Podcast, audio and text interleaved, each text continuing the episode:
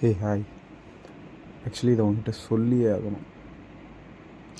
நீ தான் என்னை ஃபஸ்ட் டைம் பார்த்தது கிடையாது. உனக்கு என்ன நல்லா தெரியும். அண்ட் எனக்கும் உன்னை ரொம்ப நல்லா தெரியும். இவ்வளோ அழகாக ஒரு பொண்ணை பக்கத்தில் இப்படி நின்று பார்த்து பேசிட்டு அவள் பேர் தெரிஞ்சுக்காமல் போனால் அது அவள் அழகுக்கே நான் செய்கிற பெரிய துரோகம்.